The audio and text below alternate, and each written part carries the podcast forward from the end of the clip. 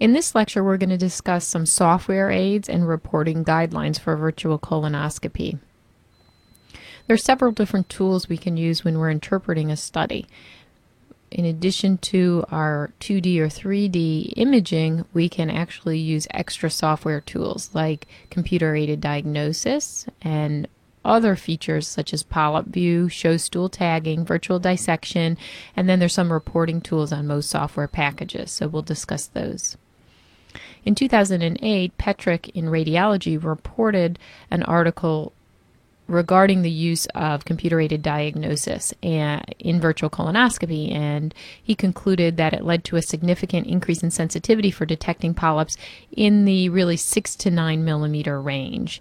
And there was some expense of a reduction in specificity. So these computer software programs that help you find the polyps are sensitive, but they have kind of decrease specificity. So you'll have a lot of false positives because sometimes they'll pick stool or sometimes they'll pick the ileocecal valve. But in that study, it really didn't change the sensitivity or specificity for polyps greater than a centimeter. And that makes sense. Once you're an experienced reader, those one centimeter polyps are pretty obvious. And you might need help with those in the six to nine millimeter range.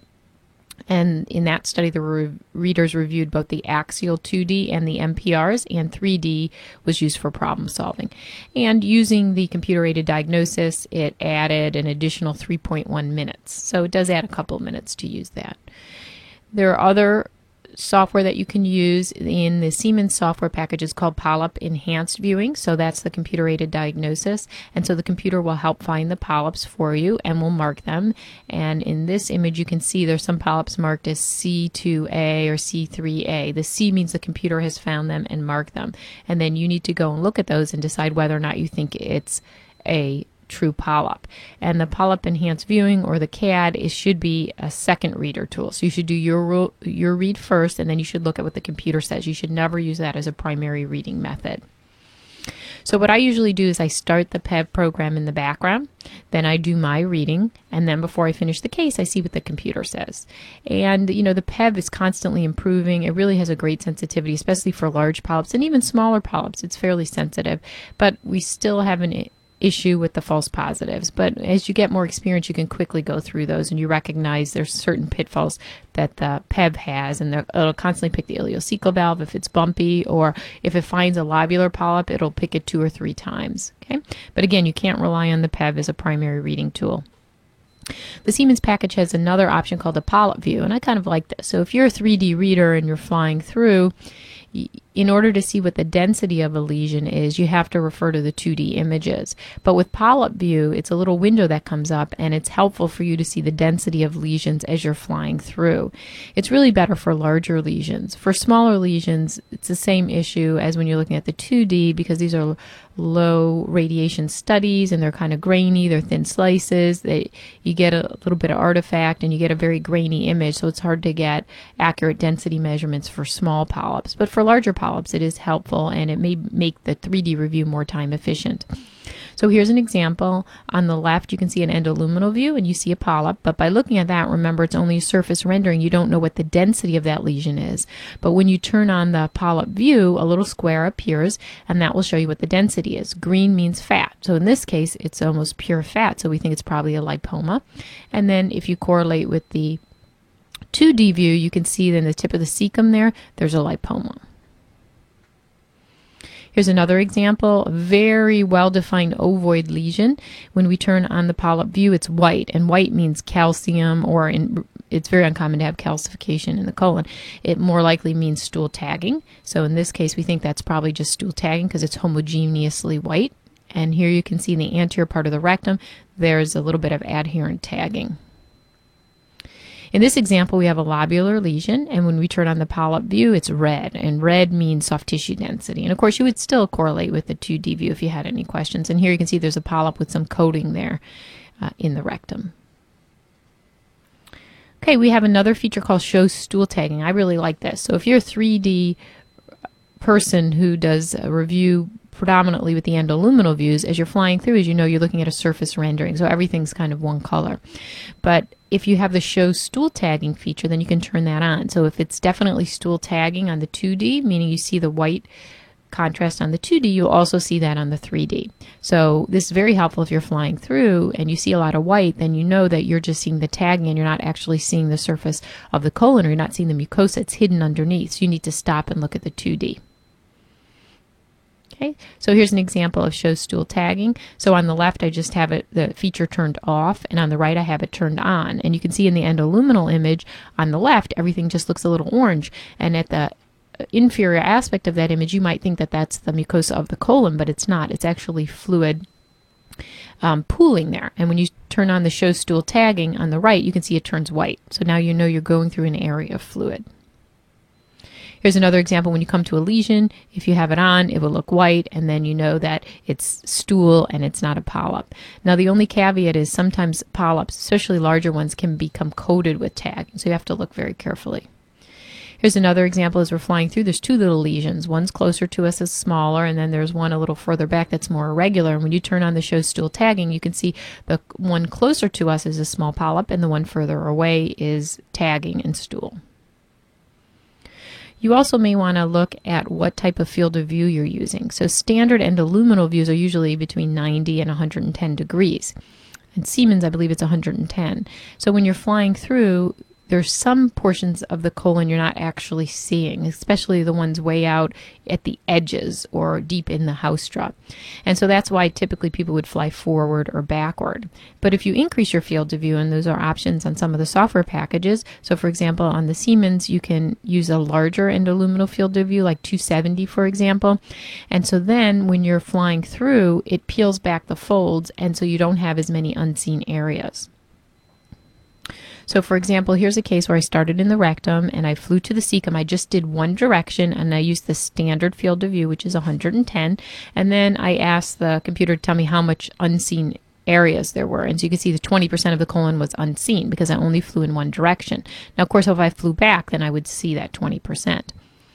But if you use the larger field of view, let's say the 270 field of view, and I flew from the uh, rectum to the cecum only in one direction, and I asked what my unseen areas were, they were 0%. So you can see that if you're a 3D reviewer, you may want to use a larger field of view. And I believe some people now with a larger field of view feel comfortable only flying one way. So they may fly from the rectum to the cecum on the prone, for example, and then on the supine, fly the reverse way. So that might make your review a little quicker. So we usually use the standard endoluminal viewing as you're familiar with, but there are some other features like virtual dissection. They have that on the Siemens. Personally, I don't use it that much. What happens is they take the endoluminal view and they open it up so it looks like a pathology specimen. So instead of flying through a tube, you're looking at a flat specimen like they do in pathology, and then you're supposed to find the polyps that way. There's a couple issues with that. Wherever they cut the colon and stretch it, there's a little distortion um, so I think it still needs a little bit of work, but it may be something in the future that we use more often. So that's called virtual dissection, and it simply is the colon kind of filleted open and then displayed flat.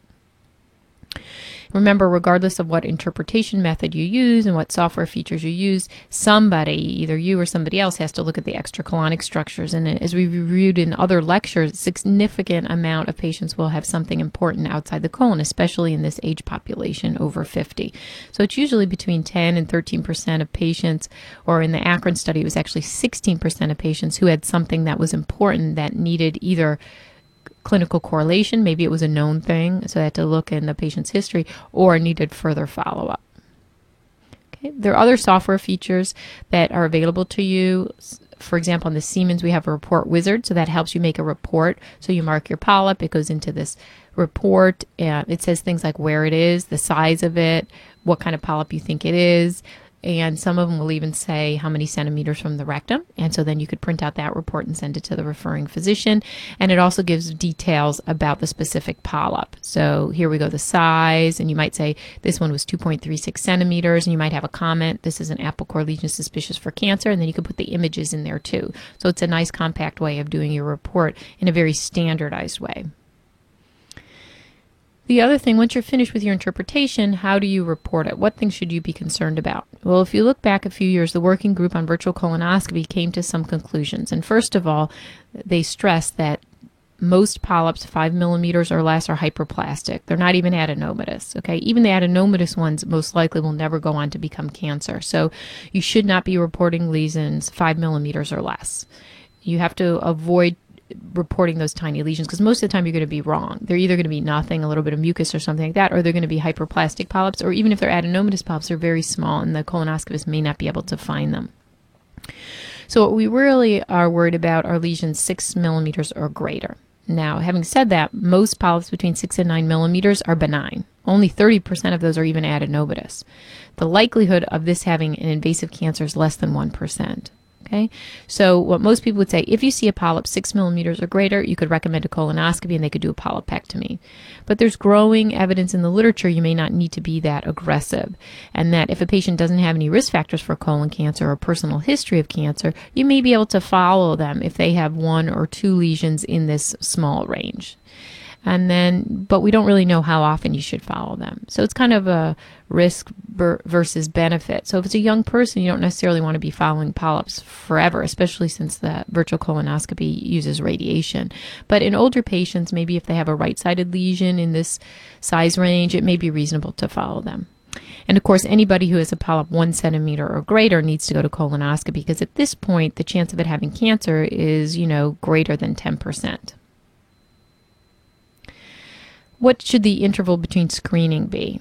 Well, that's still a little controversial, but most people would say that if you don't have a polyp, five millimeters or greater, should be at least five years before they get the next follow up.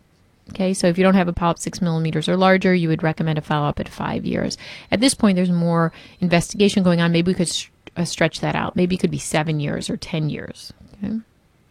And then there's some reporting guidelines you need to follow. So you need the standard patient and ide- uh, exam identifiers. You want to, of course, give the clinical indication. Is this screening diagnostic? Is it because of failed colonoscopy? The technique, what prep you use. Did you use air or carbon dioxide? I always comment on the adequacy of the prep and distension of the colon see if there's any limitation. And then you list the polyps, the largest diameter of the polyp, the location, you may give the morphology, the attenuation, if that's important. And then some people use the CRADS classification system. Personally, I don't use this, but I'll describe it to you. So there's a C scoring system and an E scoring system. And the C scoring system has to do with the polyp, and the E is the extracolonic findings. So I have them listed here for you. So for instance, C0 means an inadequate study, or you need some comparisons. Um, C1 is a normal colon or benign lesion. C2 intermediate polyp or an indeterminate finding. So then you may need follow up or colonoscopy. C3, you have a polyp. Usually it's greater than a centimeter at this time, or multiple smaller polyps that you need colonoscopy. C4 is a colonic mass, likely malignant. You're probably going to need a surgical um, consultation. And then the E part has to do with the extracolonic findings. Is it a limited exam? Is it normal or anatomic variants? Are there some e, E2 would be unimportant findings like liver or kidney cysts, things like that. E3, probably unimportant finding, but it's incompletely characterized. Like maybe it's a minimally complex kidney cyst, but you can't tell for sure on the study that you're looking at. And E4 would be potentially important findings. So some people use that classification and put it in their report.